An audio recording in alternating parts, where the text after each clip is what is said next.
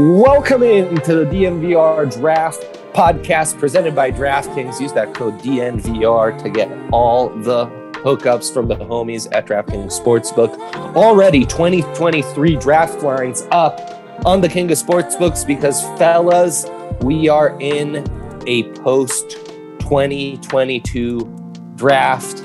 This draft that has consumed so much of our lives is uh is in the books and now we get we get to consume it regurgitate it digest it and give you all our thoughts all the lessons learned a year wiser and a year uh of historic ramifications not since 97 had a quarterback been drafted solo. My guys would all be first overall picks however because full draft crew to recap that 22 class with me. Justin Michael is here, Henry Chisholm, Jake Schwanitz. How is everyone feeling, especially my man J Mike? How are you doing, J Mike? I want to hear from you. A little a little Mountain West pride these days? Less uh less less divisions, huh? Do we have a clear path here to the next Cincinnati out of the West? How are you doing, brother?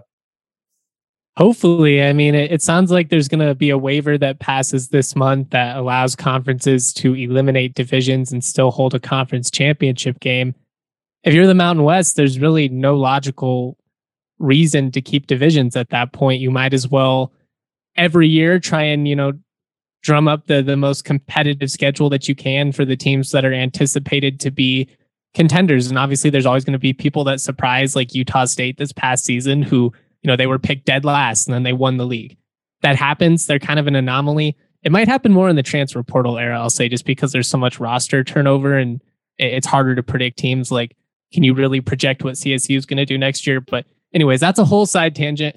Anyways, uh, I, I think it's it's going to be exciting.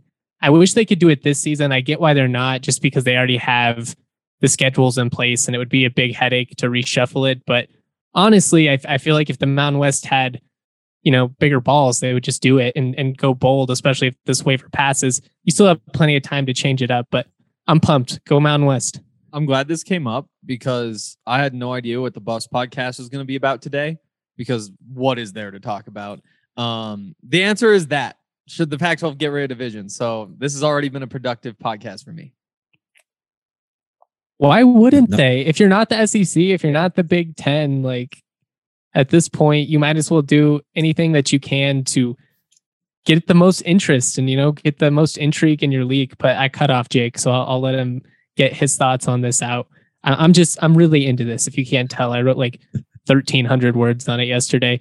Probably could have been like an 800 word article in hindsight, but I, I stand by every one of those words. So I just want to say that's going on. You have the whole Jordan Addison situation. The college transfer portal is just a mess.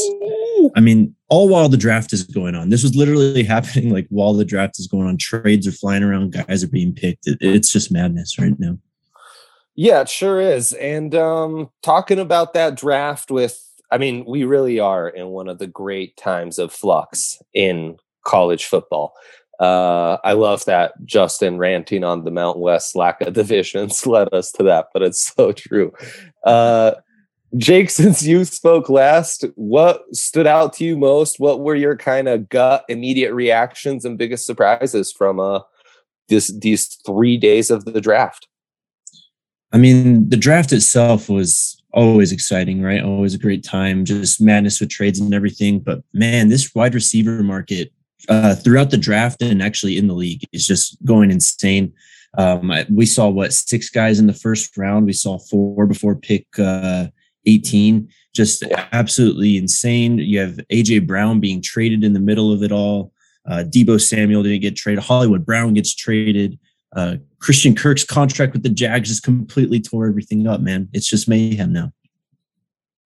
Everyone is talking about Christian Kirk. Basically, ruining the NFL forever. Um, I exaggerate, but not too much, frankly. Hank, you're the one who's been doing this pod the longest for us. To some extent, I think we can give ourselves a pat on the back and be like, we've been kind of calling the NFL just becoming college football in the Big 12 and going four wide for years. And this is just like part of that is when you need three wide receiver starters, four semi starters. This was bound to happen. And yet, at the same time, people like us and even Peter King in his pre draft column talked about, uh, you know, at us sooner or later, we thought that the bubble was kind of going to burst on this wide receiver market. And there's so many, you wouldn't have to use premium picks or premium contracts on them because they're just being churned out. Uh, not really happening. Yeah. Well, you pointed out to me after the draft when I said like, why are why are they giving out these big contracts? They're so replaceable. There's always so many replacement. like, well, it costs a first round pick just to go get one. It's like, ah, I guess that is a pretty hefty price to pay to get one of these guys because there is a drop off once you get to the second round. You know, you still find those Michael Pittmans there. Um, you know, Viska could still pan out. KJ is exciting, but hasn't been there. But while there is this very clear cut group of guys who you can just draft and, and take and you're going to be fine, it does drop off pretty quickly. And I think that's where the value is, is like uh, there's, I think there's a separation between the guys who are just really, really, really good, whether it's in the draft or in the NFL too. You know, AJ Brown's one of those guys. It looks like Marquise Brown might be one of those guys.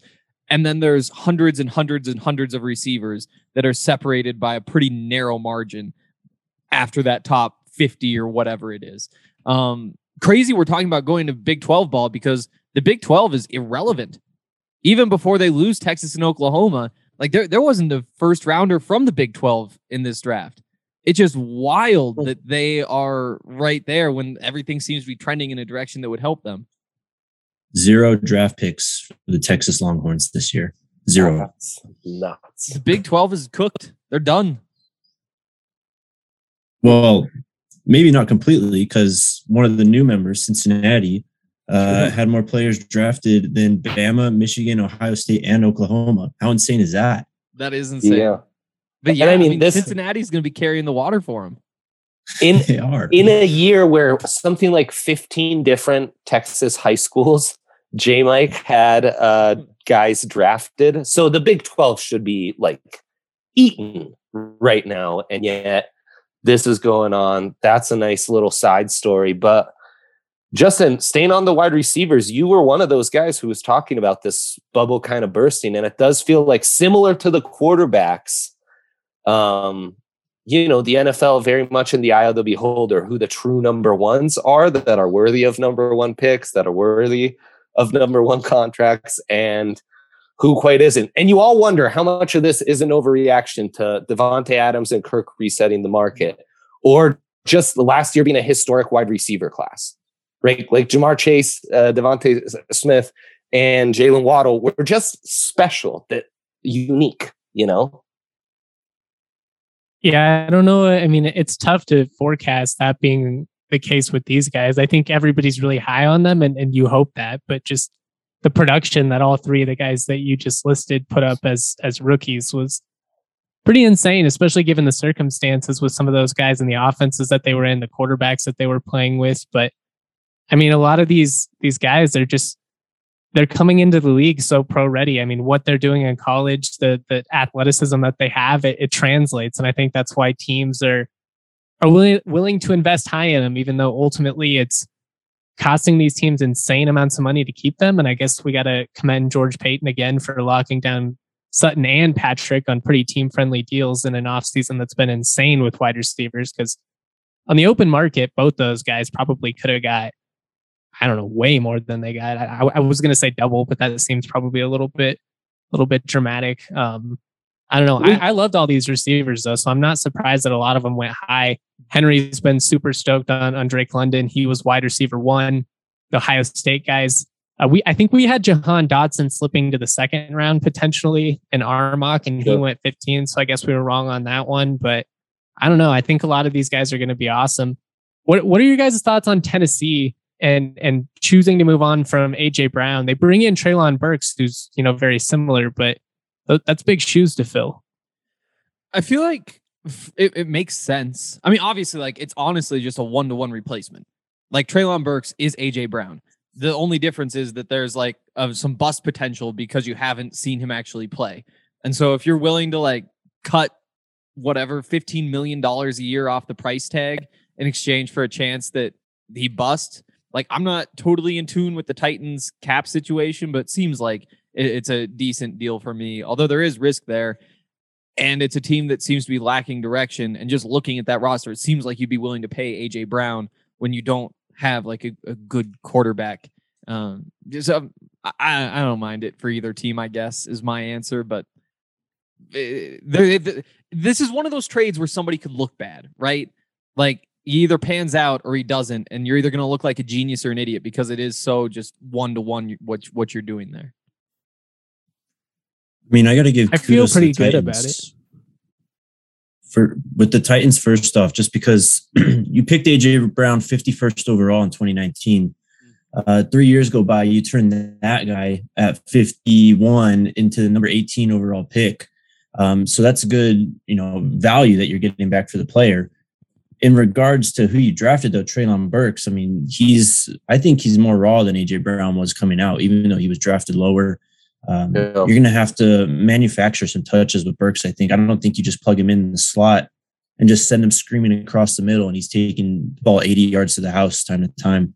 Um, AJ Brown's just special that way. And I don't think Treylon Burks necessarily has that. It's going to be a lot more screens, reverses. Right. Um, I don't want to say gimmicky, but it kind of will be uh, as opposed to AJ Brown, who's like an alpha dog wide receiver in this league. Yeah, he's almost more Deebo esque to me. Um, and that was another thing that I wonder how much that colors this whole wide receiver eval, like Deebo and Cordarrelle and even Antonio Gibson, who was kind of converted wide receiver, a hybrid coming out, is like we feel better drafting these wide receivers high because we're just drafting high end athletes and we feel like we've got a backup plan um, as being that wide back, right? That kind of uh, receiver running back hybrid, or even being that returner factor in in the return game. But you know that can be a that can be tricky because we like I remember when I started this, everyone's drafting the next Percy Harvin, and like no one's found the next Percy Harvin yet. You know, like those gimmicky players just aren't found, and they're hard to utilize. And on the on the Titans, I mean, man, they're just hamstrung cap wise because 38 mil on the cap to Tannehill, 50 sub plus in dead cap right now. So they had no other hmm. options. That's why the Malik pick, Malik Willis, and the third makes a ton of sense to kind of have some sort of out and you've also, I mean, you're pairing Derrick Henry's a cap hit of over 15. So that alone, your backfield's costing you tons of money. And now you can't pay your 24 year old wide receiver once guys like Christian Kirk and Davante Adams reset the market. Um, we, I will allow you guys to talk wide receivers at nauseum. And it's not necessarily an immediate reaction because this is Friday. So I like that we've had a, a week to marinate on these. But I am, the more I think about it, surprised by corners going three and four. For starters, you don't always see cornerbacks in the top five. We've talked about that before. But you know, this is a Lovie Smith team picking a corner third overall.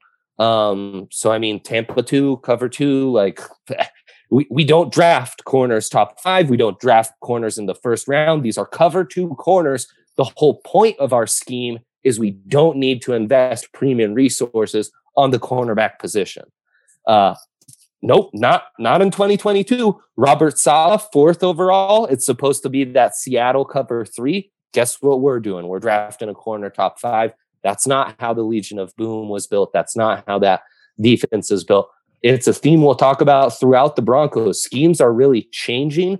This has become a cover two too high league. Mm-hmm. You got to start from that. You can't get out of that right now. But at the same time, what these teams are telling us, even an old head like Lovie is we need a shutdown guy so that even if we're going to play quarters, cover two, you know, however you want to do it, I can still take one guy to take away one wide receiver. And then I can allot those other three fourths of my coverages how I want to, how I want to bracket, how I want to double here and figure that out. Because just a straight up cover to a straight up quarters isn't going to work. I still need, my cover dogs when every single wide receiver in the league right now is a first rounder, is making 20 mil a year. I mean, these are studs. These are superstars across the board. The third, fourth wide receivers on some rosters are Jerry Jeudy and KJ Hamler. Like, time to buck up. Like you, you better be ready to play on an island because you're playing against superstars every single snap. Um, so that was definitely something that stood out to me, um, and just a way a way I got to adjust how I'm looking at the league. Mm-hmm. I kind of um, loved it. Like, I mean, like you said, the, these wide receivers are freak athletes. When you have people like Drake London and Jameson Williams coming into the league, like you need some talent. And obviously, for all his flaws, like Stingley has a potentially a really high ceiling. So he, I get it, but uh, Sauce Gardner at four might actually be one of my favorite picks of the entire draft. I know we'll talk about that later, but I just think he's so good. Like it, the fact that the Jets were able to land him, that another corner went and it wasn't him, is is such a win for that. And they had a good draft in general, both New York teams. Um, anyways, Jake, go ahead. You were about to move us on. Yeah, just uh, going back to trades though. I mean, we didn't even mention the Jameson Williams trade. We didn't minute, mention the Chris Olave trade. Uh, yep. Hollywood Brown got traded from the Ravens to the Cardinals, and then you also have teams like Kansas City trading up to go get Trent McDuffie. Uh, you had Buffalo, I think, trading up to go get Kaiir Elam too.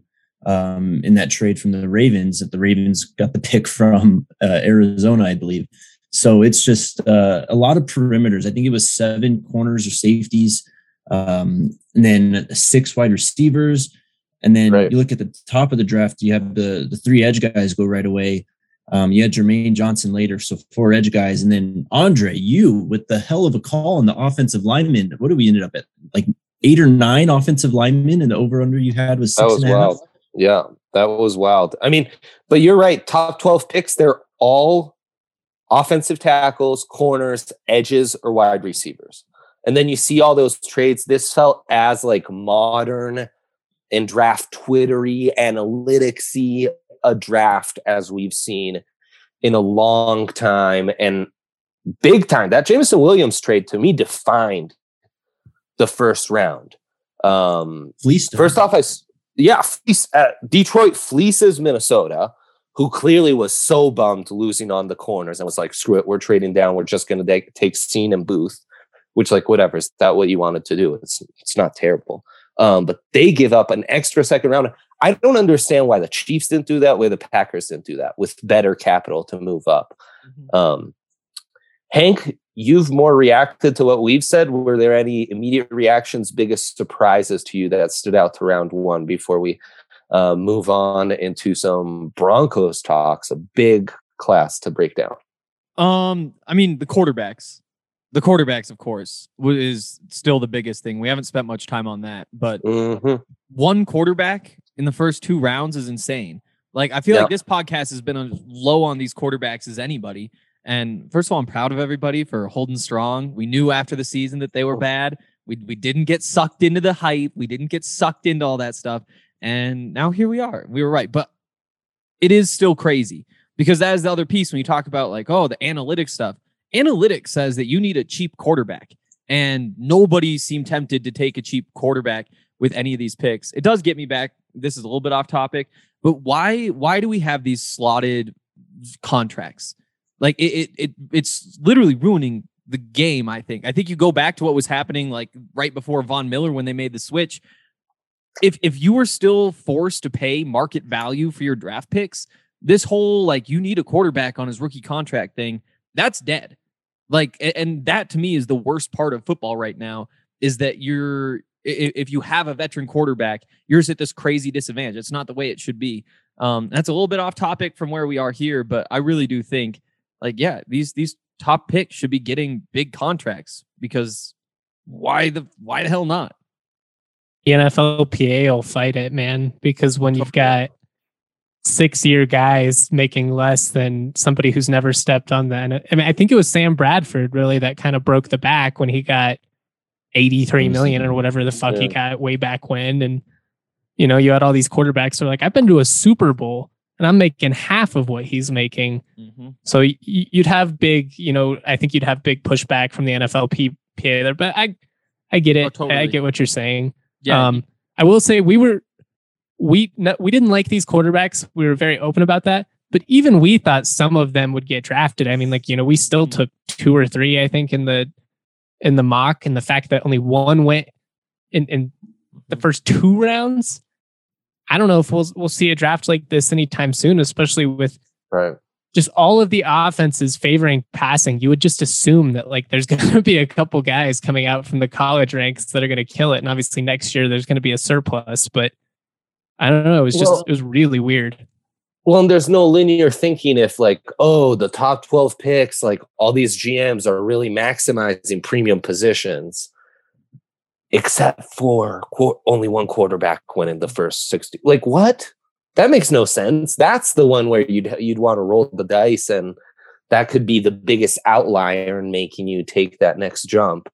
Um, the other thing about Hank's side caveat on uh, rookie contracts is the NIL is really making it to where um, kids leaving school in some cases will be leaving money on the table for that rookie contract you know um, so it, it is going to become uh, and then on the quarterbacks the biggest thing to me that stands out is how breakout years matter like if sam howell had his sophomore season as his junior year, and his junior year was a sophomore season. It was just like linear improvement, like Kenny Pickett had for, for example.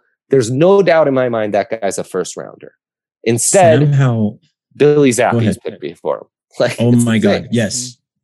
Sam Howell going first pick of the fifth round, eight picks after Bailey Zappe had me losing my mind. What are we doing, guys?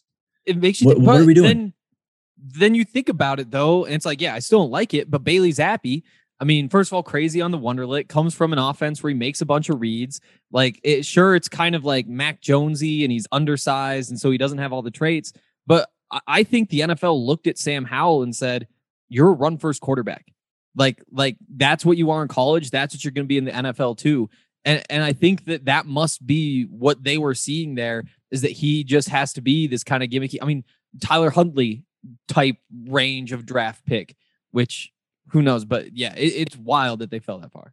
I I just feel like Sam Howell's progression from freshman to sophomore season, if he never plays his junior year, there's no telling me he is like significantly worse than Zach Wilson was in those same exact hmm. seasons. Like, no way. He was good. He had two nothing years around man. him. Yeah, like he Yeah. when when he had Williams and, and Michael Carter in the backfield and you know some guys at wide receiver, he looked a lot better. He did I think Hank's spot on though with the run first, I mean, assessment. He definitely, especially this past year, I think he had more rushing yards than any QB in the country. But I don't know. It's I like him. I like his game. I'm I, I hope he I hope I hope all these quarterbacks kind of pan out. That that had to be a brutal process. I know that's like a wimpy thing of me to say. Like I I wouldn't want to invest in any of these guys. I think these teams made the right decision, but from a human standpoint, like Malik Willis having to sit there and just falling, god damn. The other thing about Zach Wilson though is you you have to remember those throws he was making. Like all those deep balls, all the off platform stuff, all like the sidearm whippy things like that. yeah. Arm, it was pretty insane. He's a fun YouTube quarterback, that's for sure. Totally. I mean, I, it's not like Sam Howell wasn't doing a lot of that stuff in an offense Especially that early on. kind of took the college football like landscape by storm, right? And he's bombing it to Dyami Brown and like Yeah. The- Well, the thing with Sam Howell too is even though he went after Bailey Zappe, Zappe Zappe's obviously going to be a backup quarterback. Uh, he went to New England. Mac Jones is there. That's just case closed.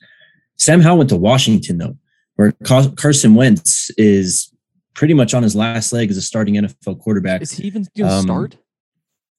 That See, might be we'll, we'll see.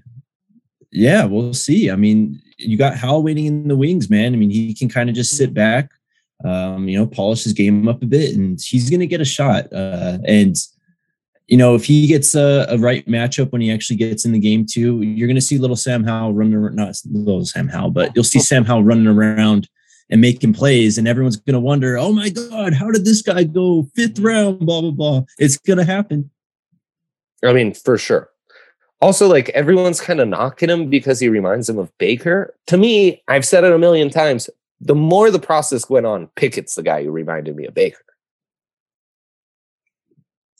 And he ended up in a very similar situation where like Yeah. he's going to be expected to elevate the offense and he's not that guy. Like he's just he's not. I mean, it's a cool story, you know, the pet guy going to the Steelers in the first round, but uh we'll see. It, it wouldn't shock me if it was Trubisky out there this year anyways, even though they did draft him in the first round. Just Uh, I- Yeah.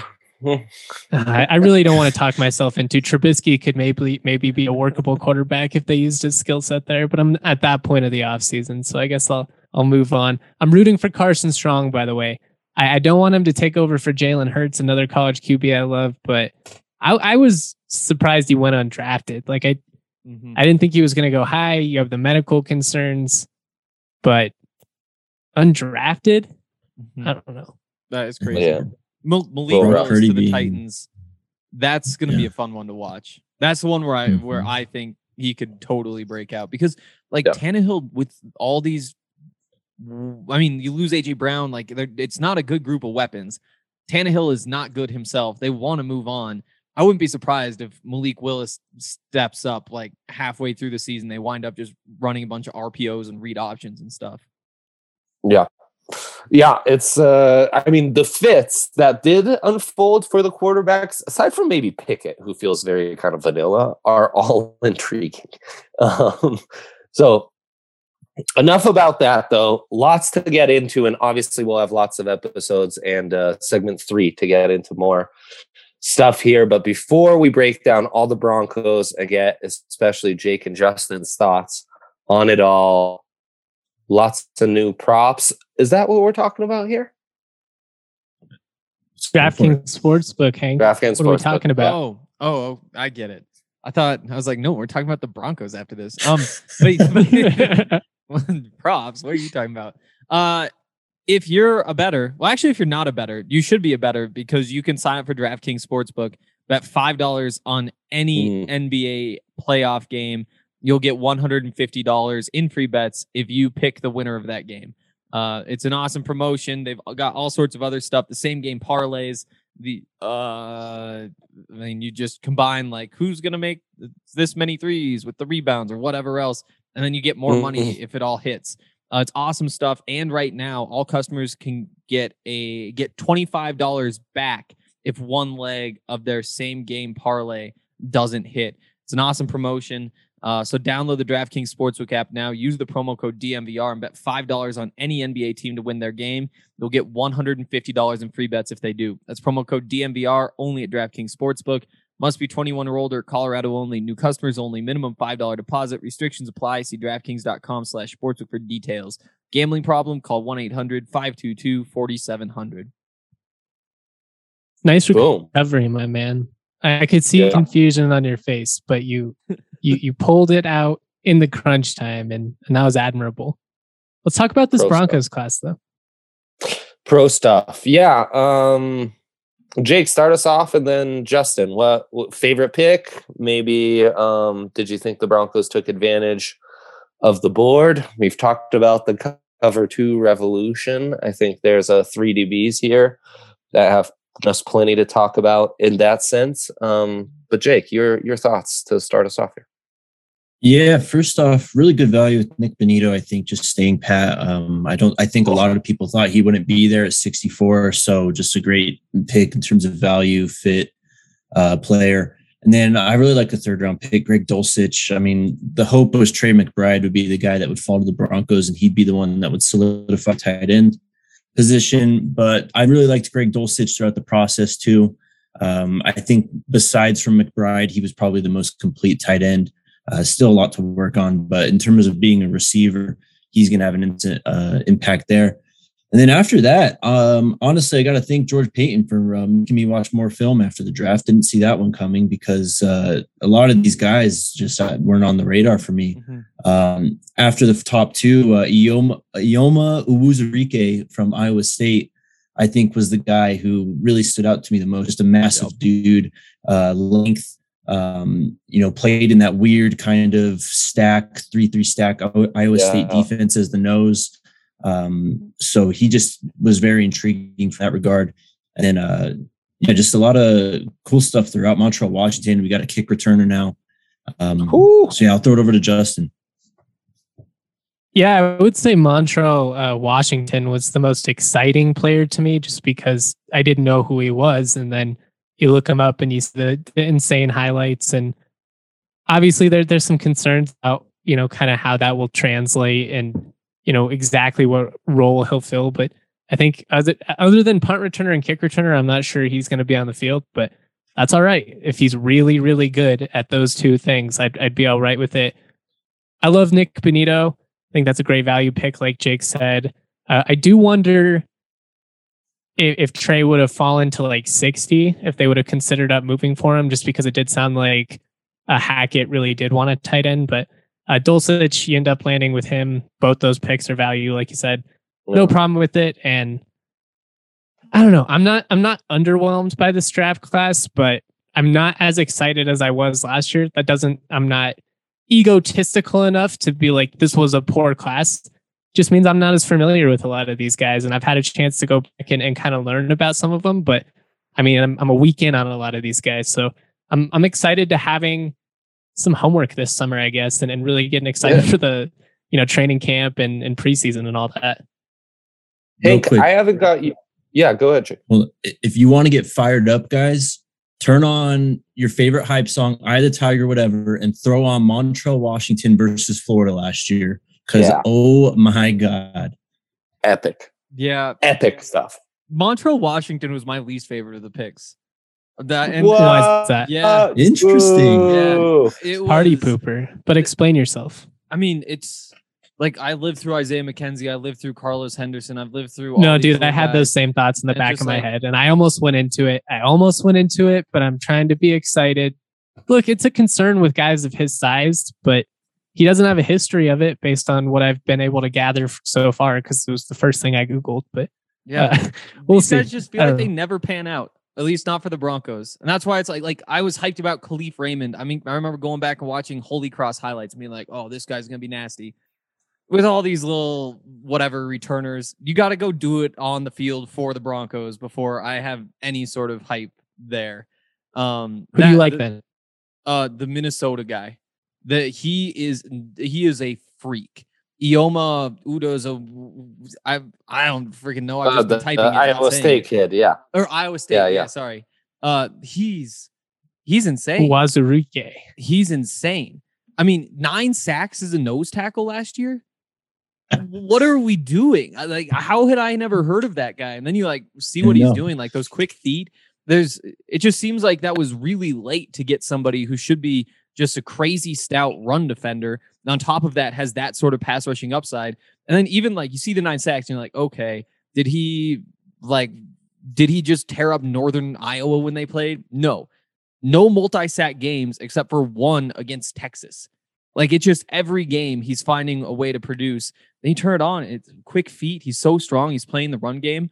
I'm really hyped about him. And then that Henningsen guy from uh, Wisconsin, the the defensive lineman, uh, he he's another one where he's just so big, and and the way that he's able to push through and get into the backfield. Like I'm not. I guess you don't see quite as much zone running in the AFC West as you do other places, but but he just blows that stuff up. I was a little disappointed to see the the numbers. Well, I think he had like three sacks, then two and a half other tackles for loss. It seems like there's more there, but both of those defensive linemen, I think, are going to be on the field. Like it's a totally different strategy than what we saw before. Like this isn't McTelvin Agim who like, oh look, he's so he's, what a freaky athlete. He's going to be so good in three years. It's like I think both those guys can show up and be productive right away.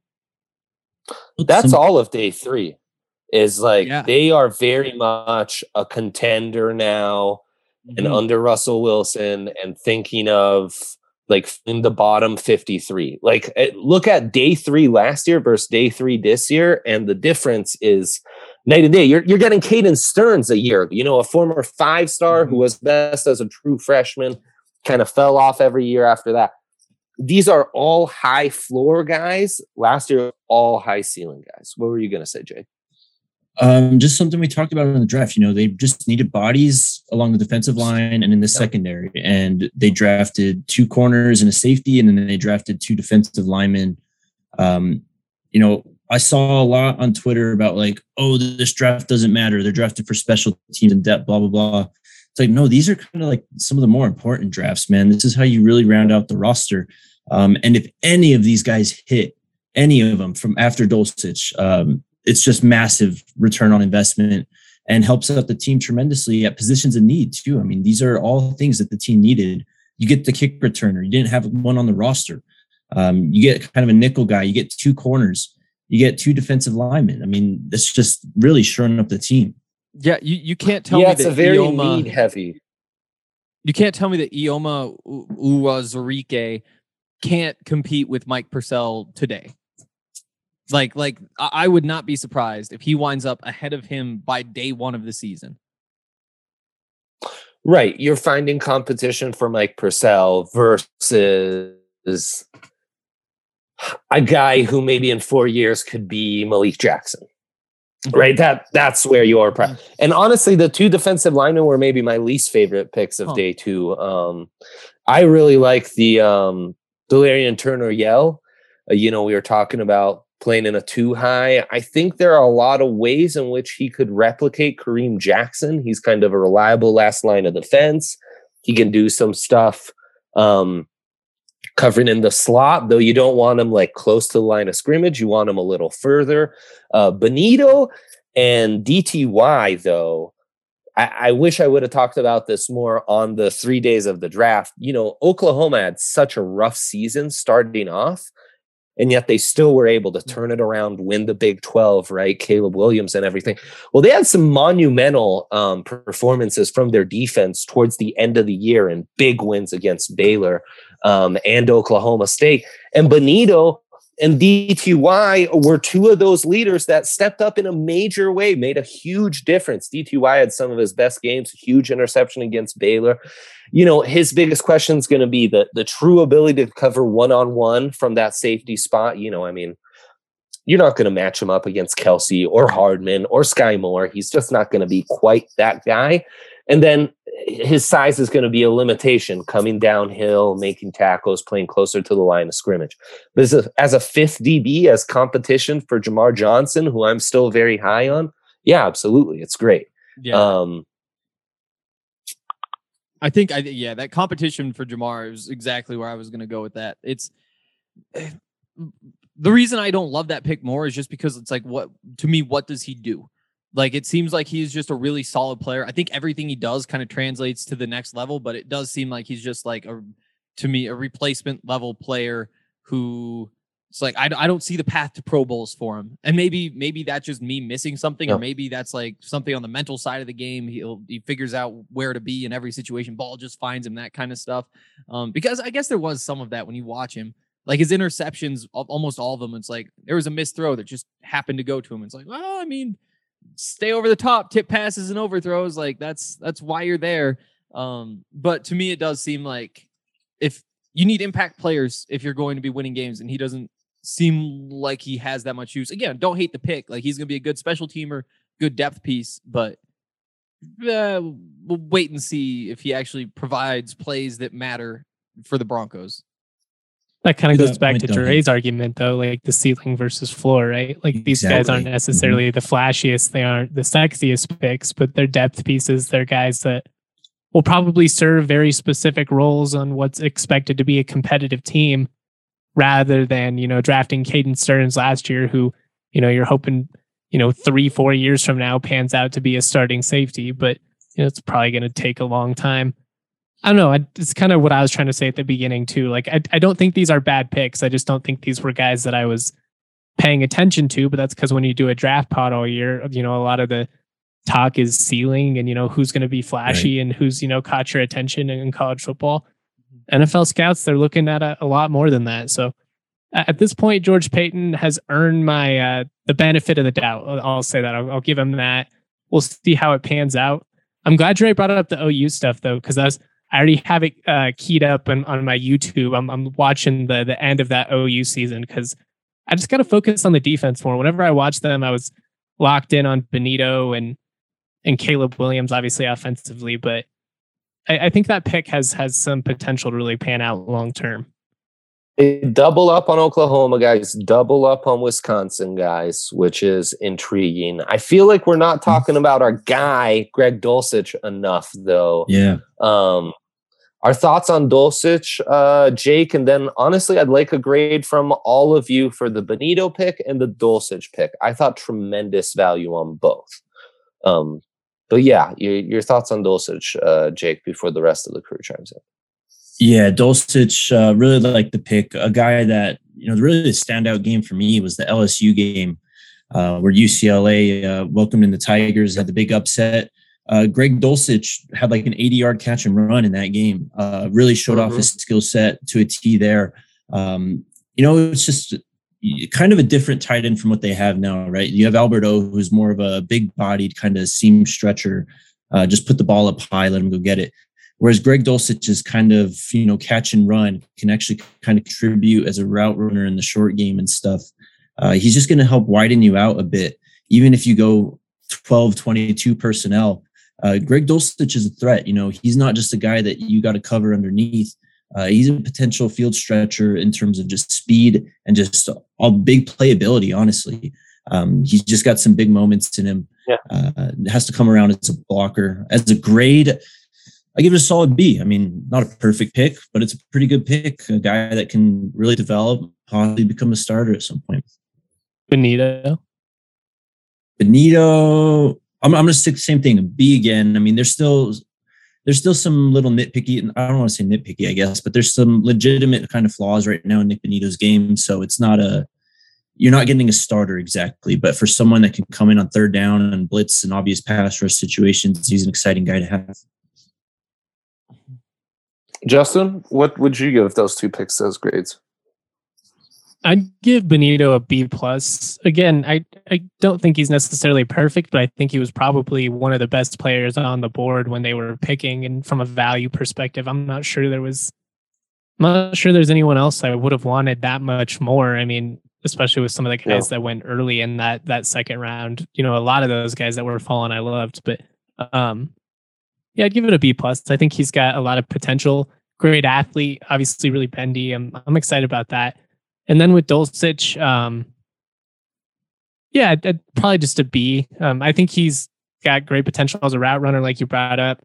I don't want to call him soft because I think that's an insult, but I, I don't think that he embraces physicality yeah. in the same way, at least based on what I've seen. And that might be an unfair assessment just based on not enough, you know, sample size. So we'll kind of see there. But I'm worried about his potential as a blocker, both from his size and just you know he kind of doesn't really seem all that interested in it based on what I've seen. But he's also kind of clapped back on that in some of the interviews that I've seen. So I guess we shall see. I don't want to be a hater just because I wanted you know Trey McBride.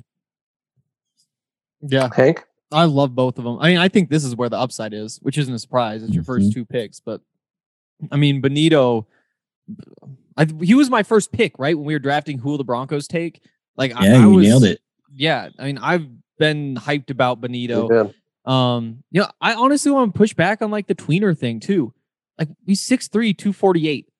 Like that's not the smallest guy. Like what's missing is like the speed to power, which but that's a different conversation yeah. size. Like I, I think that he can figure that out. And even if he doesn't, he has plenty of, of tools as a pass rusher. And he's so slippery. I think that he can make plays in the run. But yeah, I, I I love that pick. That's a that's an A to me. Um, yeah, easy A to me. And then uh the Dulcich pick, probably a B plus, A minus, B plus, probably. He uh I mean you have a chance to get yourself like a game changing tight end. Like the way that he works downfield, what he did to Colorado the last couple times they played, like it's uh, I've been very frustrated with Zach because Zach keeps bringing up the 40 time. It's like, but watch how fast he is. Just watch how fast he is when he runs on the field. Like the way he flies down the field. He's he is a very well-rounded tight end, I think. And I think that he has the potential to be uh, kind of like an identity piece for this offense. Like you need things to go well, but but three years from now we're talking about like who who are the Broncos in the same way that you talk about the Chiefs with you know Travis Kelce Like obviously that's very high standards, but I think there's potential that you talk about the Broncos and it's like oh yeah that's a team with Jerry Jeudy and Dulcich and, and those guys like that that is a a very high ceiling pick to me. I think that he's going to contribute quite a bit early on. And I mean, the reason he I don't give him some sort of A is just because like I think like DeMarvin Leal was on the board. And I think that there was probably a better value there. Uh, I think that Fair. I, I think that he, he might not have been the, the the top player, but I do really like the pick. And again, like it fits fits a need uh, of the the biggest need on your offense. Yeah, and Thoughts I on the blocking. I'm not. I, I'm not too worried about. It, it just seems like it's so rare that there's a tight end who comes out where you're like, oh look, he's such a good blocker. You know, like there's a couple every year, but then they're always like 270 pounds or 260 pounds and not get like, and that that's just something that takes some time to to build on. And and and I don't know. Like I guess Noah Fant never figured it out, and Albert O hasn't figured it out. So maybe that should give me some doubt. But it you got you got to be able to at least get to passable. Like it doesn't seem like it should be that hard. TJ Hockenson least- don't grow on trees. Yeah. Yeah. Well, and when they do, they're guys who are just blockers typically, right? TJ Hockenson, worse 40 time than Dulcich. Good point. Yeah. Um th- the Dulcich pick, it's true. Like even some of the top O linemen go right before him, you know, even Travis Jones, um, but you know, Raymond, Lucas, like it did. But he was my second best tight end. I love his receiving skills. He's such opposite from Noah Fant. Mhm. Um, because while Noah Fant ran a four or five flat, even when you watched him at Iowa, there was some stiffness and just like linear.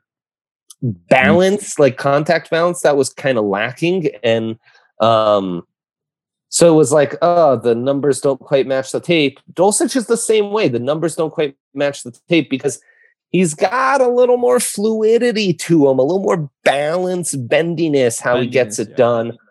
At least he's done it in line. He's not moving many people in line, but he's got decent size to do it. Where he's, where he shows most promise as a blocker is in space, um, which again, that's probably saying a little more than Noah Fant. Um, he's probably overrating his burst and ability to get open off the line. That's honestly where I think he can work the best is separating from contact underneath. But you know, 12 personnel, when you've got Albert O kind of taking guys up the seam, that'll open space underneath. The if the Broncos have four, three top wide receivers healthy, he'll find space off of that. And you've got a veteran quarterback buying you space and time, pre-snap with his mind, post-snap with his feet. So that'll be huge for Dulcich. I actually think he could be an immediate contributor. Bonitto to me is a sl- so that's that's a B B plus. I'm with Hank on that. Bonitto, I think that's an A. Um, I think the positional value isn't really a concern if we were running a 4 3 and you could put him as a pure Sam linebacker. Because there, I feel great about his cover ability. I mean, he's probably better in off ball coverage than Josey Jewell. Like, he's already more competent than most of the Broncos linebacker options on the roster, not just edge, but um, uh, inside too. But then it's do you put him as a pure edge? Or do you do a bit of four two five stuff with him and Browning? Who's coming? Who's staying? Who's dropping? And you play it that way. If he was a true Sam linebacker, the way Von Miller, Khalil Mack were, Anthony Barr coming into the league, I don't think the run's so much of a concern because then you've kind of got uh, you're playing behind a defensive lineman. You're not the first line of defense on setting the edge. Uh, so that's where they got to figure it out. Of course, and nickel's going to be the big concern because you know even as a three four outside linebacker, you probably have less of a concern on the run, but still more than as a pure Sam in a four three. Um, but then yeah, in nickel with a four man front, he's got to be on the edge. And what happens when that defense audibles out of that pass play and now is running against you in nickel, right? That's the ultimate battle in modern football. And Bonitto's going to have to figure out how he can survive in those situations. But to me, that's an A 33rd on my board, um, really high once I finally stacked it because he just wins. He, he has a tremendous win rate. And at fairly low, cheap prices, they found, you know, not one for one replacements, but at least not outlandish replacements, one for Von and two for Noah Fant, which like considering what premium assets those were for your roster before the trades, uh, you could have done a lot less. Um, though Right it did now- feel like this. Yeah. if uh if the Seahawks called and said we want to trade you Noah Fant for Greg Dulcich, would what would you say? Yes. The contract factor a lot Okay. into that, right? Exactly. Like with the contract, there's no way I would. Okay, well, yeah, but I do we just talk like player for player right now? Noah Fant. I mean, I, I the I think his complaints about not being used right in Denver That's are true. probably valid. I'm not saying that he would have been this, you know, all pro tight end, but he does have the ability to really stretch the field. And they kind of just had him doing a lot of lateral stuff and trying to break tackles. And you don't want to talk about a player being soft. I would throw that out there with Fant. So maybe I wouldn't make the trade, but he's at least proven. So I mean, it's it's the devil you know versus the devil you don't know. But the, the thing with Dulcich compared to Fant though is the expectations are so much lower on Dulcich just because he's a third round pick as opposed to a top 20 overall pick. I mean, Dulcich I mean, I even talked 80th about that with. Trey and it being a benefit potentially that he went 55 instead of, you know, 31 or even 40, just because, you know, he's going to a team that has a tight end, a bunch of other playmakers. He's not going to necessarily be expected to kill it, although he was their first draft pick. So there's still expectations there. But, anyways, I interrupted you, but I, I like your point No. there. Uh, no, you're fine. Um, one more thing I wanted to mention too. Uh, looking at these numbers from Pro Football Focus, this pass pass rush win rate. Nik Bonitto's at number two at 29 percent over guys like Aidan Hutchinson, George Karlaftis, Arnold Ebiketie, and Kayvon Thibodeaux. In terms of stats that translate, pass rush win rate, pass rush win rate is one of the most uh, translatable stats for edge defenders. Um, if you're able to get pressure on the quarterback, you're able to get pressure on the quarterback, and that's what Nik Bonitto does. Totally. Yep. And, uh, He's just so slippery. Like when you watch him, like you just cannot get hands on him. You cannot stop him. And Mm-hmm. that feels like it's tougher to bet on than the traits that you can just like quantify a little bit easier. But there's, I, I think there's a good chance that transfers. And when, when people talk about him as a run defender, I think about Von as a run defender, which again isn't fair. That's one of the best defenders ever. But just the way that he was able to sneak around the edge and all of a sudden he's around your ankles and bang, like you're down. Like they, if they run at Nik Bonitto, he can slip off a block and it turns into kind of a, a little bit more of a gamble than a true like set the edge, bottle things up, let somebody come Yep. make a play.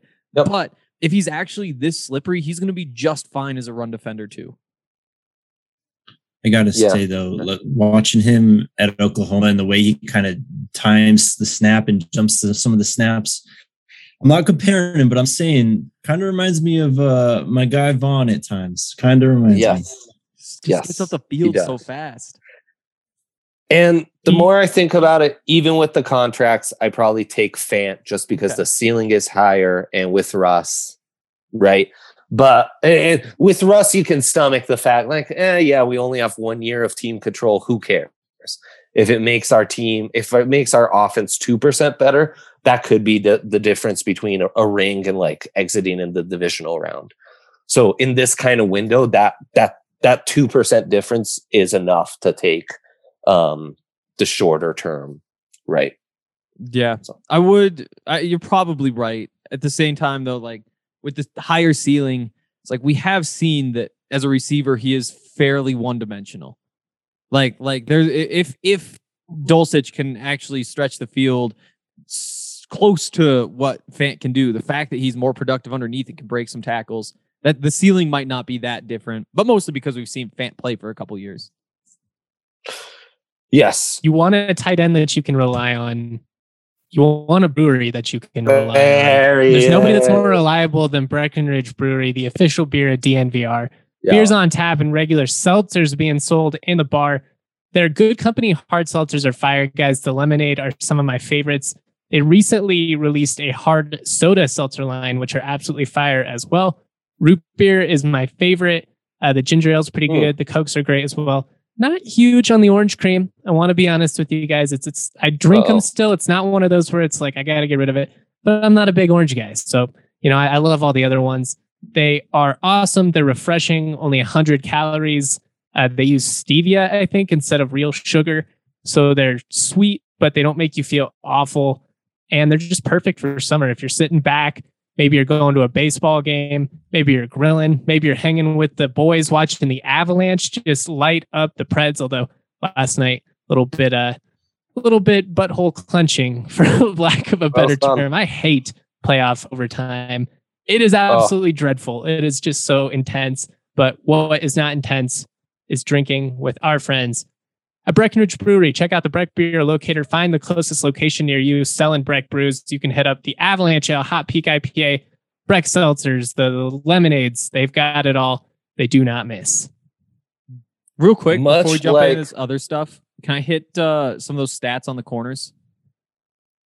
You absolutely destroyed a beautiful transition. Yeah, let us know. Start with Faion Hicks, who we haven't even talked about, but or the corner from Wisconsin really intrigues me. And Mathis has all the uh, all the stat heads in uh, big fans of Mathis. So yeah, lay it on us. We got three DBs. We want some DB advanced coverage stats.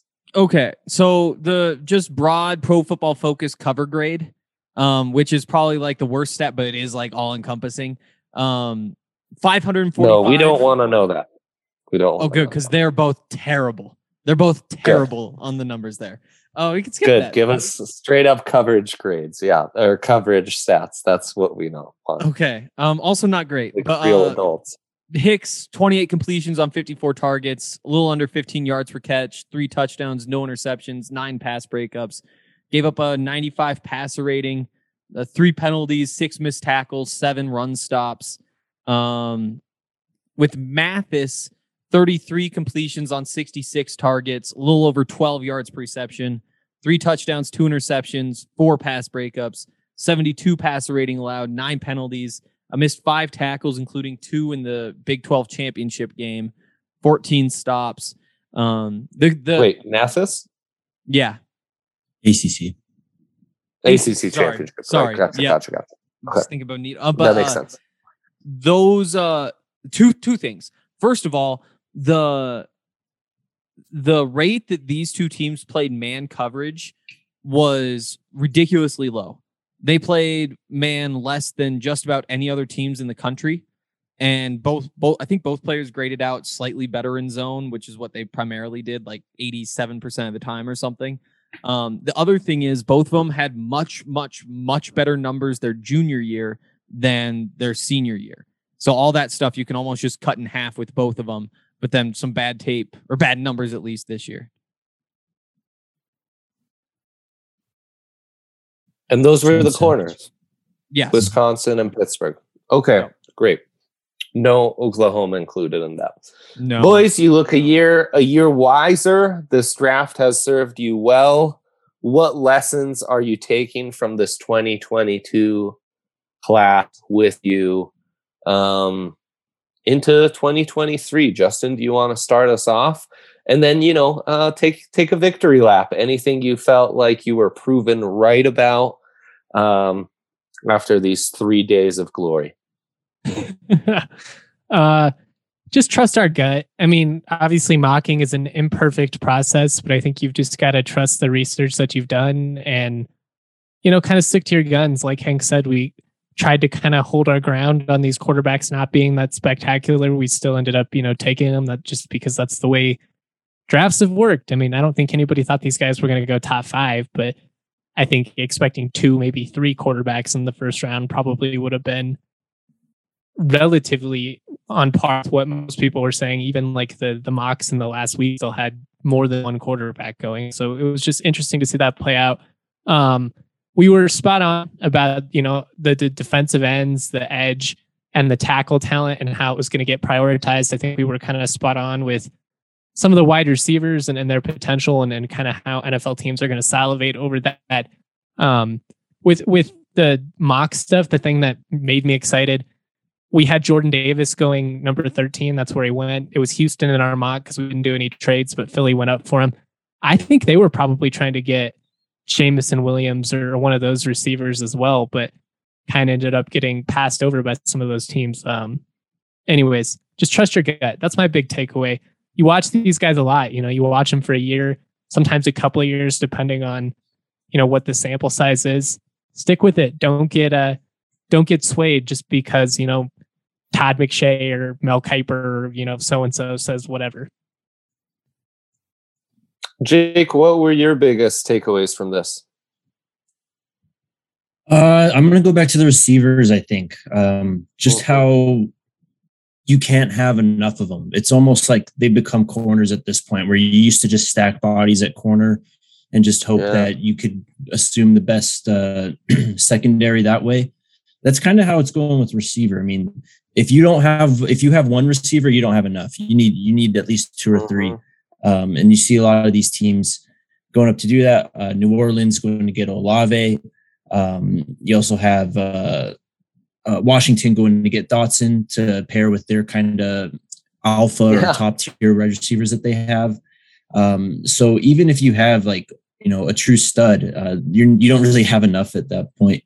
Um, in terms of what we learned, though, oh man, um, I'm just gonna take a cop out. I guess just what we learned is that when you have a dominant team like Georgia, just take one of those mm. players. Just I mean, it's just that easy. You know, I look at someone Except like Nakobe Dean, apparently. Uh, that's true. Nakobe Dean had a quite dramatic fall, but like Green Bay going Quay Walker, Devonte Wyatt in the first round, that's about as good as a first round haul as anyone else. And they just took two stud defenders that played for one of the best college football defenses of all time. God, they defined the college football season and they defined this draft. It was kind of cool to watch, honestly. Um, Henry, you are looking so much wiser today. Sh- share that wisdom with us all. What have you learned? It's all about positional value. Like there's just ah. don't think about anything else. I mean, just look how the draft went: edge, edge, corner, corner, edge, tackle, tackle, then a receiver, which maybe is a valuable position now. Who knows? Tackle, it's receiver, valuable, receiver, yep. receiver, defensive tackle who can pass rush, and then you get to the safety who's potentially the best player in this draft class at 14 with Kyle Hamilton. Just like, yeah, there's only so much a safety can do. Like you you get a pass rusher who can end games for you. You go get the guy who can end games, who can take you off the field. Yeah. Like it's uh especially with the quarterbacks going. I feel like with with no quarterbacks going, it just simplifies things like purifies what's what's happening in front of you because it's not like oh do you try to get up for this how do you position yourself like this is just like an, a football draft and the players are going from the positions that they should be going from. Right, except for quarterback that isn't super valued, which was unique. And all the content, like when I eventually gave my grades and whose board stacked the best team wise, and we'll get into these as we give out our AFC and NFC it's the next couple episodes. Um, teams like the Packers, Chiefs, Ravens really did a great job maximizing the board but they didn't check off their biggest need, which mm-hmm. was replacing Tyreek Hill, Davante Adams, Marquise Brown. Um, and so they almost succeeded in lieu of that, right? Because they didn't go hard after need, they were able to get the better value that the board offered them. Um, and I think like that's the right way to go about it. Mm. So I mean, there's there's a there's a perfect balance of you and again those teams i don't think got any better but they raised their floors like if dr- drastic injuries were to happen they raise their floors but it is funny like everyone going gaga over the ravens draft and it's like i mean they drafted a box safety a center and a nose tackle with mm-hmm. four of you know four of their top or three of their top four picks that you guys are all like oh my god, no one knows how to draft like these guys. yeah, right. If you settle for centers and nose tackles and um, uh, safeties, yeah, totally. I learned that maybe good offensive guards in 2022 are as valuable, if not more, than quality one. interior offensive linemen. I, every year, I'm I'm the dude that's like, boy, the defensive tackles really dropped, huh? That surprised me. We always talk about interior pass rush is so important, but then it never comes to fruition in the draft. This is like four years that's happened.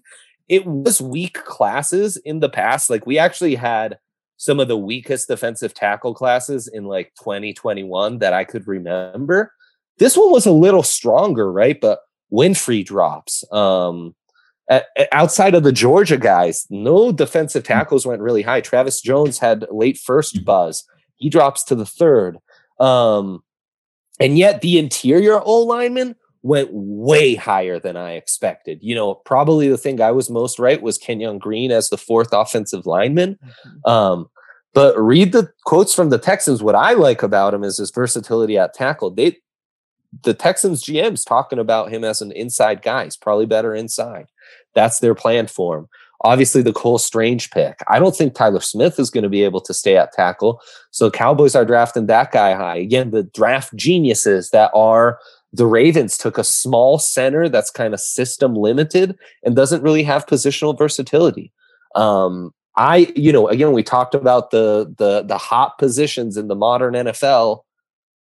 I've always thought growing up as a guy who watched the Shanahan offense for a gajillion years, and Tommy Nalen's my center, who was like a walk on in college and undrafted, right? I always thought, well, shit, you if your coach is smart, he can find those guys anywhere. Not so much. We're using premium assets, premium picks, and maybe that airbrush man to find playoffs. The narrative is true. We're just seeing it play out more in how we value interior offensive linemen than how we value interior defensive linemen. So that was a big takeaway for me. I love that. Um, real quick to build on that, I was listening to Move the Sticks post draft, uh, and they were talking about the Chargers pick at 17.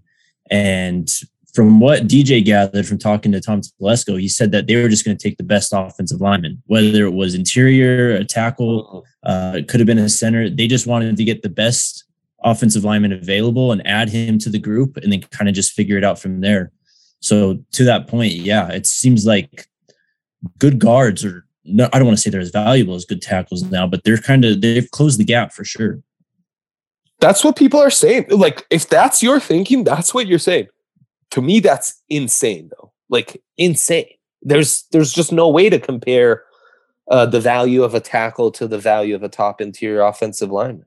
I, the the other piece though is that like what makes the tackle so valuable is that they, they help more in the pass game while also helping Yes. in the run game. But if, if you're taking a Charles Cross and it's like, ah, he'll be all right as a run blocker, but he's he'll be really valuable as a pass blocker. A guard who's really good or really valuable as a run blocker, but like, oh yeah, he's he's helpful as a pass blocker. Maybe that's what evens it out a little bit. It's just Mhm. that the ceiling's so low because like a, a pass blocking the, the pass blocking that a guard does is like, yeah, sure, whatever. Uh, Justin, favorite picks of this draft?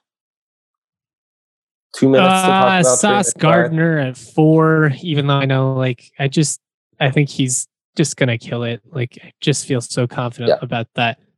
Jordan Davis at 13. Um, Devin Lloyd at 27 to Jacksonville. I love him in that defense, especially with the talent around him. I guess NFL GMs didn't value his speed as much as I did.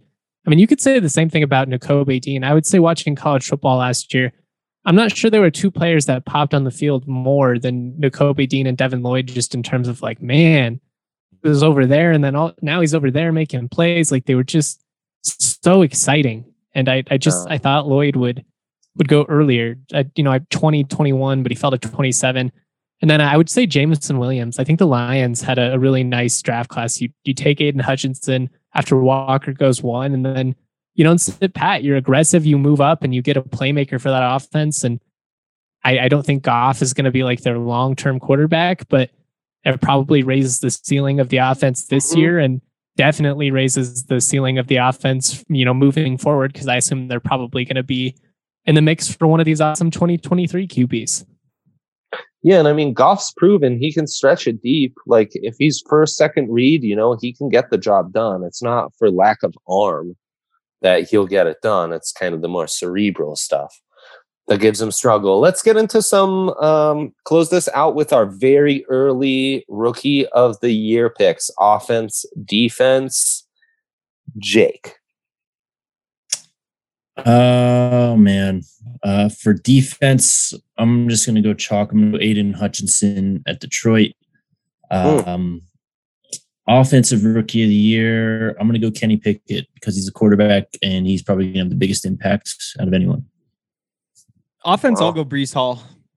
They, I Nice. mean, going to the Jets, like they, what a great pick. First of all, like they just need an identity. They need something to do with that football when they have it.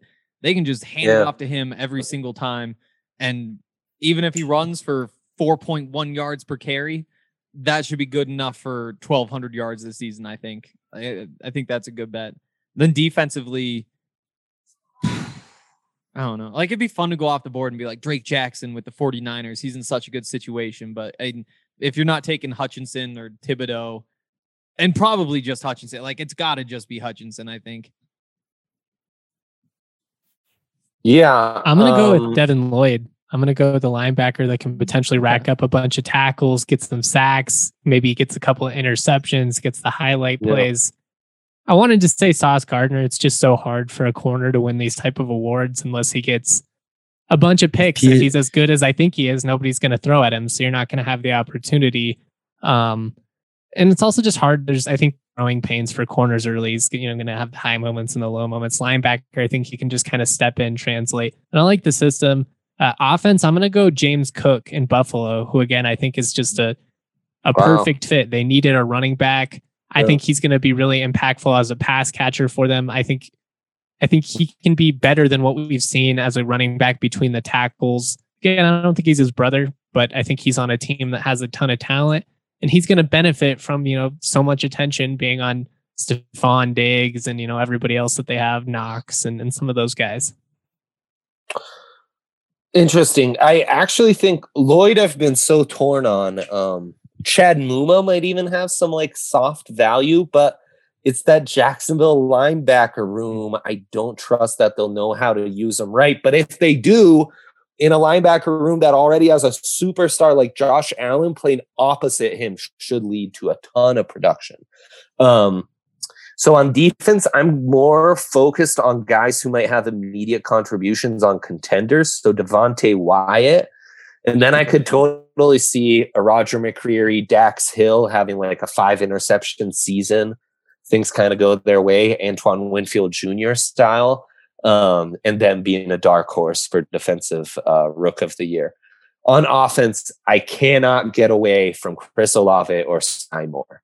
And as much as I praise the Lions for moving up to get Jameson Williams, I wonder how much Packers and Chiefs didn't move on that guy specifically because they're contenders and they couldn't stomach waiting for him to start practicing with their Hall of Fame quarterbacks until like October and then just being behind the clock, you know, um, in a year where you got to contend.